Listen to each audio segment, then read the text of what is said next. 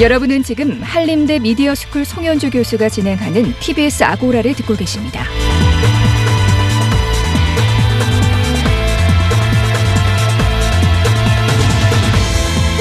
이슈의 논점과 사실관계를 짚어보는 두 번째 광장 시간입니다. 최근 일본의 우익신문이 한국에게 역사 왜곡을 멈추라면서 징용이 강제 노동이 아니라는 보도를 해서 논란이 일었습니다. 사실 이런 일은 하루 이틀이 아닌데요. 일본 우익신문 한일 역사 관계에 대해서 어떤 주장을 하고 있고 또 그 사정은 무엇인지 말씀 나눠보겠습니다. 양기호 성공회대 일본학과 교수 나오셨습니다. 어서 오십시오. 네, 안녕하세요. 예.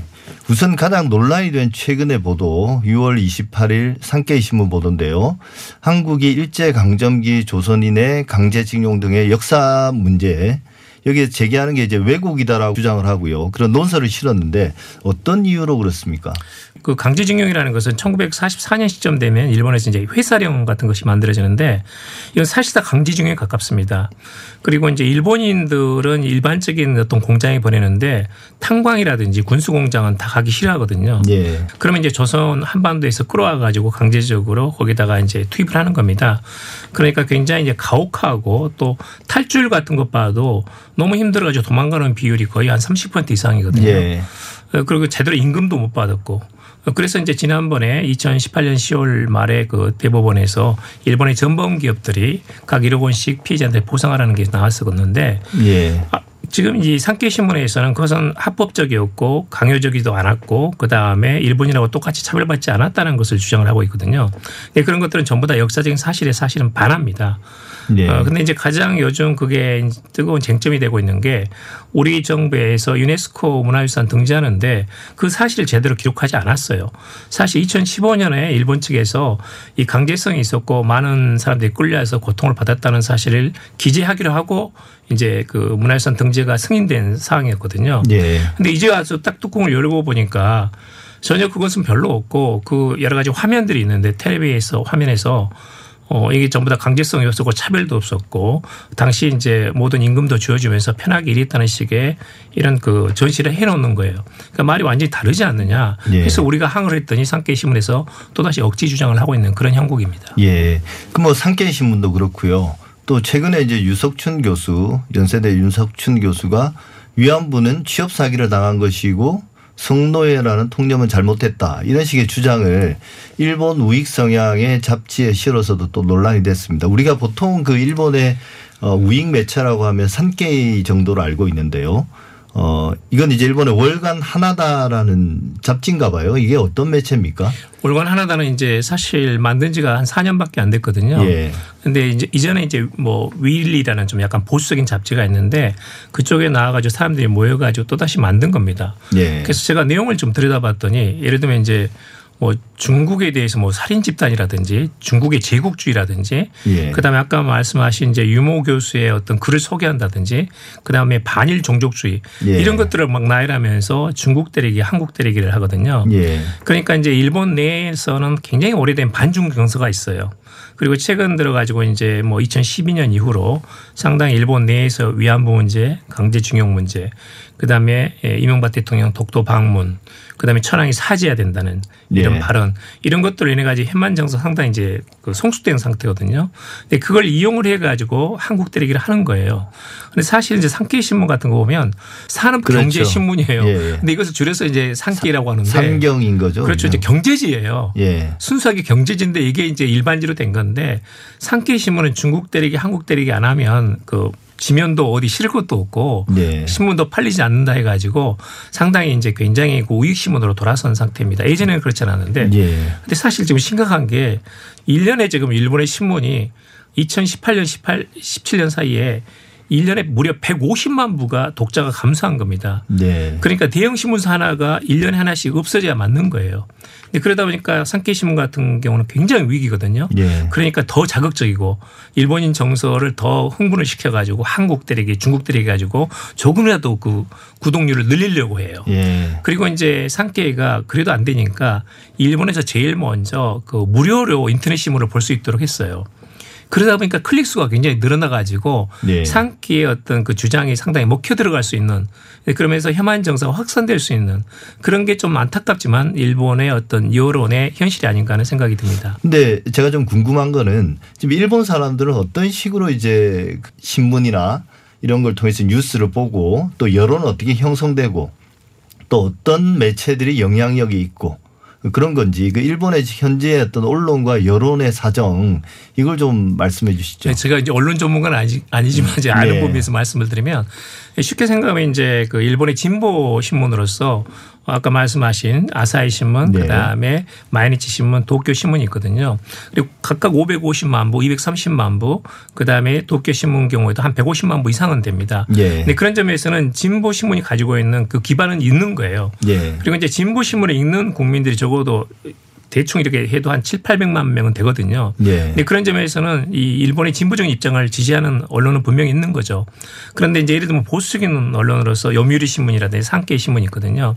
대개 이제 두 개 합한 한 천만 정도 됩니다. 예. 네, 그러니까 원래는 이제 사실은 그렇게 이 보수 지도 한국 때리기를 별로 하지 않았었는데 되게 이제 2000년대 되면서 그 이 일본 내에서 한류 붐이 일어나지 않습니까? 예.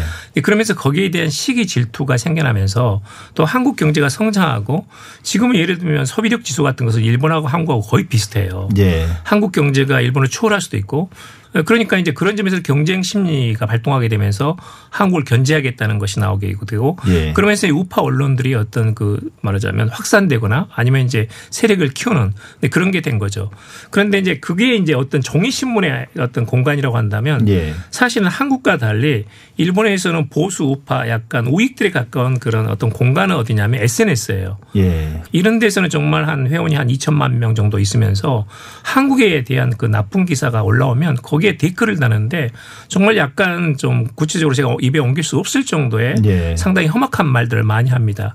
네, 그런 점에서는 SNS 공간 자체가 상당히 지금 혐한 정서가 강하고 또 뿐만 아니라 이제 이런 보수 언론 신문에서 한국 때리기를 하는 경우가 있고 또 진보지도 아무래도 이제 일본 내 분위기가 그렇다 보니까 예. 역시 이제 진보 신문이라고 할지라도 어떤 말하자면 구독률이라든지 이런 것들 생각해야 되잖아. 근데 그런 예. 면에서는 이제 일본 국내 정세에 약간 맞추다 보니까 완전히 한국 편들기를 할 수 없는 예. 한국이 중도적이거나 가끔가다 한국 편들기 하거나 아니면 어떤 면 어떤 면에서는 가끔 이제 우파적인 언론에 동조하는 예. 네, 그런 현상이 되면서 상당히 조금 우리의 좀 친구들이 약간씩 줄어들고 있는 것은 그 분명한 사실입니다. 예, 그러니까 뭐 전반적인 정서 자체가 뭐 여러 가지 요인들이 있긴 하지만 일차적으로는 우리나라가 성장하면서 맞습니다. 일본의 약간의 위협이 되고 라이벌 의식을 느끼는 예, 거예요. 그런 걸 느끼는 데다가 거기다가 이제 여러 가지 이제 뭐 한류라든지 그리고 또 위안부 뭐 문제나 위안부 뭐 문제 강제징용 문제 있지 않습니까? 이런 정서들을 이제 네. 자극하는 일본인들의 정서를 자극하는 맞습니다. 그런 이슈들이 떠오르고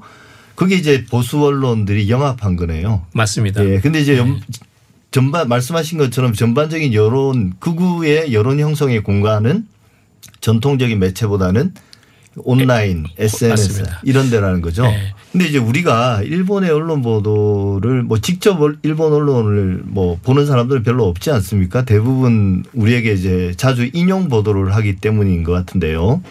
뭐 최근에는 이제 김정은 유고설이라든지 이런 일본 언론들이 사실은 별 근거 없이 북- 특히 북한 관련 소식들 막 맞습니다. 네. 부풀리지 않습니까? 그걸 이제 우리 언론들이 재인용해 가지고 그게 마치 어 사실처럼 굳어지는 그런 일들이 반복돼 왔었는데요. 일본 언론들도 자국의 보도가 한국 언론에 의해서 인용이 되고 이게 한국 여론에 큰 영향을 미친다는 걸 자각하고 있나요? 너무 너무 잘 알고 있습니다. 예. 의도적으로 예를 들면 일본 외무성에서 한국 때리기를 할 때 의도적으로 우파 신문에 흘려가지고 그게 보도가 일본 내에서 나오고 그걸 예. 다시 한국에서 인용해가지고 파장이 커지는 경우도 적지 않게 있어요. 그러니까 서로 그건 다 알고 있는 겁니다. 예. 그러니까 이제 일본 우파에서는 한국 신문을 때리게 되면 사실은 이제 어떤 면에서는 그게 지나친 면도 있고 그렇지 않은 측면도 있는데 우리의 또 보수 언론 있지 않습니까? 예. 그러면 일본이라든지 미국의 보수 언론의 그런 그 보도 내용을 그대로 싣는 거죠. 그러면서 이제 한국 정부를 공격하는 경우도 있거든요. 예. 네, 그런 점에서 상당히 악순환이에요. 또 하나 이제 더 악순환인 건 뭐냐면 일본은 그 일본 주요 언론들은 자국의 기사를 한국어로 번역하지 않습니다. 예. 그런데 우리의 이제 그 보수 언론들은 뭐 조중동이라고 불리는 그 보수 언론에서는 대부분 다 대부분은 아니지만 상당 부분을 일본어로 바로 실시간으로 번역을 하거든요. 예. 그러니까 이제 그런 내용들이 야구저팬이라든지 아니면 일본의 언론사에 바로 그냥 들어갑니다. 근데 그렇게 되니까 그 내용들은 뭐냐면 아무래도 보수 언론에서는 대정부 비판적인 입장이 많기 때문에 예. 그걸 그대로 인용해 가지고 실리다 보면 일본의 많은 사람들은 어떻게 생각하냐면 아 상당수 많은 한국 국민들이 한국 정부에 대해서 비판적이구나. 그러니까 한국 국민들하고 일본 국민들이 합쳐가지고 한국 정부를 비판하자, 비난하자라는 식으로 오해할 가능성이 굉장히 많은 거예요. 예. 그런 점에서는 굉장히 저는 비대칭성이 있다고 보고요.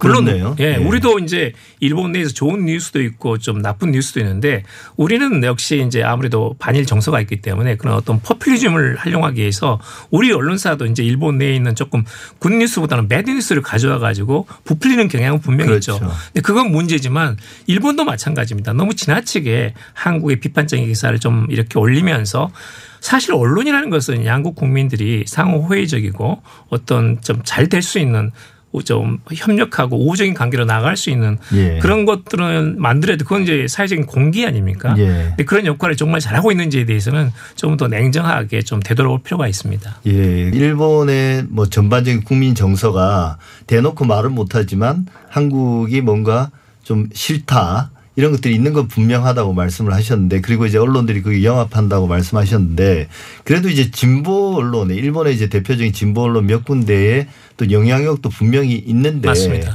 그런 신문들이 이런 문제에 대해서는 오히려 대단히 소극적이거나 좀 위축된 보도를 하는 게 아닌가. 이제, 이제 예를 들면 이런 건데 이제 아사히 신문에서 그 이제 그 위안부에 관한 보도를 계속 했었거든요. 예. 일본이 잘못하고 반성해야 된다 입장에서 진보 언론에서 이- 이야기를 한 겁니다. 예. 그런데 이제 일본 우익들이 아사히 신문 때리기를 계속 한 거예요. 소송도 걸고. 그러면서 이제 진보 언론이 상당히 위축된 측면도 있습니다. 그리고 예를 들면 이제 개인 청구권을 일본 측도 인정하고 있는데 2018년 12, 10월 달 말에 강제징용으로 피해자들한테 일본 정봉 기업들이 보상하라는 이런 것에 대해서도 개인 청구권을 허용하고 있거든요. 일본도 마찬가지로. 네. 그런데 개인 청구권을 지급하라는 것에 대해서 한국이 약속을 파기했다고 또 왜곡하는 거예요. 근데 그런 점에 대해서는 일본의 진보 언론도 약간은 이제 동조하는 그런 경향이 있거든요. 예. 그러니까 이제 국민 정서와 어떤 그 아베 정권의 드라이브 맞습니다. 속에서 진보 언론이라 하더라도 입지가 축소된 건 예. 사실이에요. 그리고 이제 그 국민 정서에 반하는 보도로 하는 것은 사실 부담이 크죠. 부담이 크죠. 입장에서도. 아무래도 이제 언론은 그 이런 시청률이나 구독률을 예. 생각할 수밖에 예. 없으니까요. 그래서 이제 일본 우익 언론들이 역사 왜곡 기사를 쓰는 걸 이제 우리가 막을 수는 없지 않습니까? 근데 이제 적어도 우리나라에서 악용되는 거 막아야 되는데 맞습니다. 근데 어떤 점에 유의해서 좀 이런 보도들을 읽어내야 될까요?